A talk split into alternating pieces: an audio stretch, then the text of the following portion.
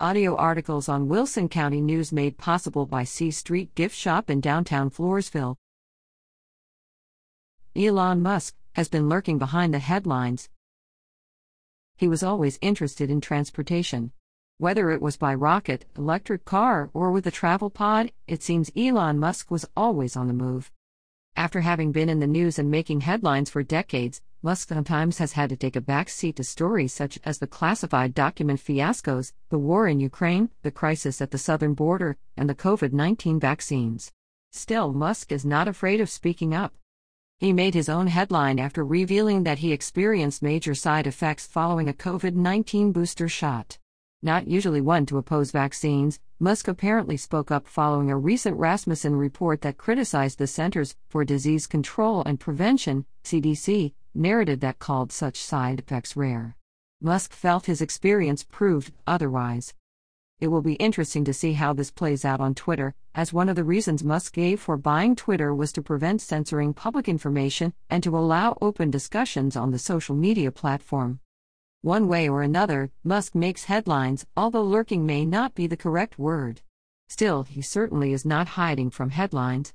Musk's headlines come and go with each new project, and he seems to move from one project to the other at lightning speed.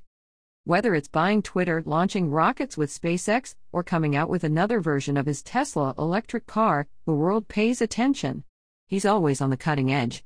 One idea he has not given up on is using travel pods with speeds up to 750 miles per hour, which could ultimately give competition to automobile, air, and train travel. The project remains on the back burner with other companies researching and developing the technology, as Musk watches and waits for the right time. Just reading through his story on biography.com makes me dizzy.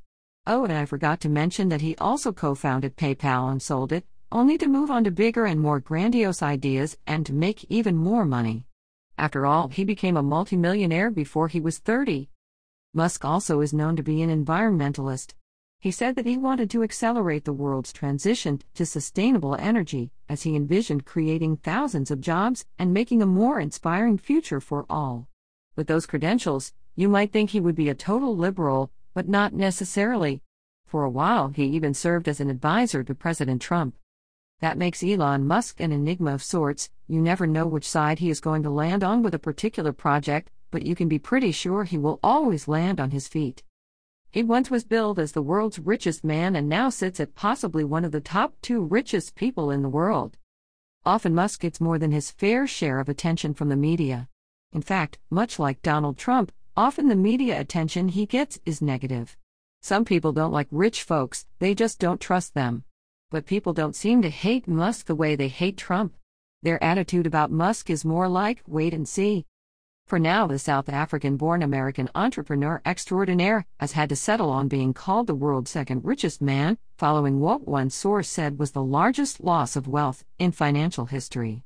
Of course, what's a few billion here or a few billion there when our country is now said to be about $31 trillion in debt? That's my opinion.